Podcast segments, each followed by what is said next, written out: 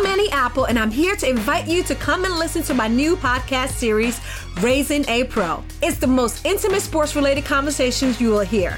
Each week, we explore the journeys of some of your favorite N F L players through the eyes of those that know them best. From Joe Burrow, DeAndre Hopkins, Myles Garrett, Ezekiel Elliott, Nick and Joey Bosa, just to name a few.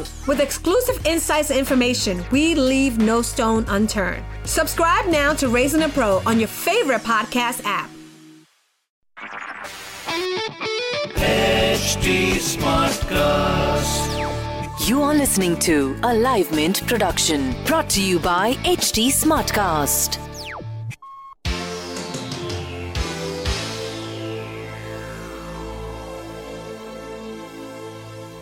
Hi, this is Ishita Guha.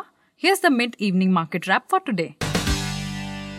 Indian equity market ended lower for the second day in a row today, as investors exercised caution ahead of the Union Budget to be presented on February first.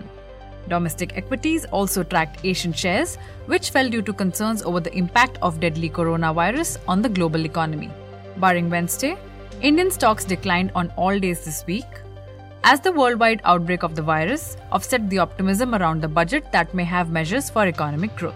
The market was also under pressure after the Economic Survey twenty twenty estimated G D P growth for the current financial year ending March at five percent, the slowest since the global financial crisis of two thousand eight and nine. The survey, tabled in the Parliament today, projected economic growth at six to six point five percent for fiscal twenty twenty-one. However, the survey warned that the government may have to miss its fiscal deficit target for growth. The benchmark B S E Sensex slipped zero point four seven percent to forty thousand seven hundred twenty-three points. On the National Stock Exchange, the Nifty fifty index stumbled below the twelve thousand mark. The index closed down zero point six one percent at eleven thousand nine hundred sixty-two points. Among sectors, Nifty Bank, Financial Services, Realty, P S U Bank and Private Bank bucked the trend in the broader market and rose in today's trade, while Nifty Auto, F M C G, I T, Media, Metal and Pharma fell. The rise in Nifty Bank can be attributed to index heavyweights Kotak Mahindra Bank, State Bank of India and IndusInd Bank, which gained between one point nine one percent and three point seven one percent. Among stocks, Kotak Mahindra Bank, State Bank of India, Bharti Yaitl, Bajaj Auto and IndusInd Bank were the top gainers among Nifty fifty companies, while Tata Motors, O N G C, Power Grid, U P L and Indian Oil Corporation were the biggest losers for the day. Shares of State Bank of India rose more than two percent after the public sector lender reported a forty-one percent rise in net profit in the December quarter to five thousand five hundred eighty-three crore rupees. This is the biggest quarterly profit for the bank in at least fifteen years. Improvement in asset quality and lower provisions on bad loans aided the profit. The Reserve Bank of India agreed to give billionaire Uday Kotak more time to cut his stake in Kotak Mahindra Bank, even as the regulator decided to cap his voting right.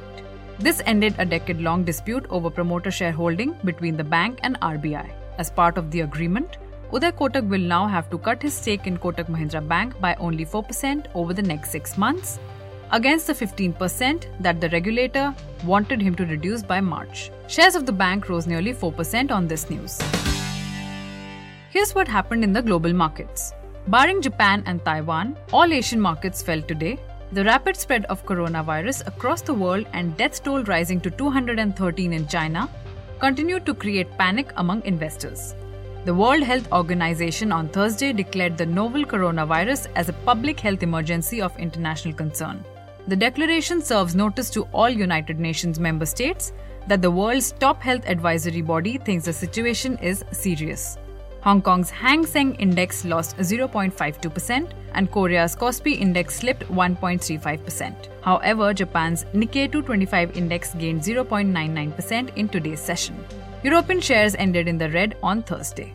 You were listening to the Mint Evening Market Wrap. Follow us for more updates through the day on livemint dot com. Tune in tomorrow.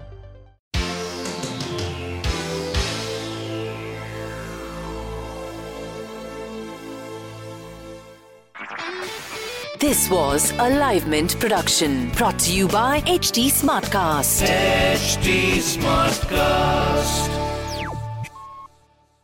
I'm Annie Apple, and I'm here to invite you to come and listen to my new podcast series, Raising a Pro. It's the most intimate sports-related conversations you will hear. Each week, we explore the journeys of some of your favorite N F L players through the eyes of those that know them best. From Joe Burrow, DeAndre Hopkins, Myles Garrett, Ezekiel Elliott, Nick and Joey Bosa, just to name a few. With exclusive insights and information, we leave no stone unturned. Subscribe now to Raising a Pro on your favorite podcast app.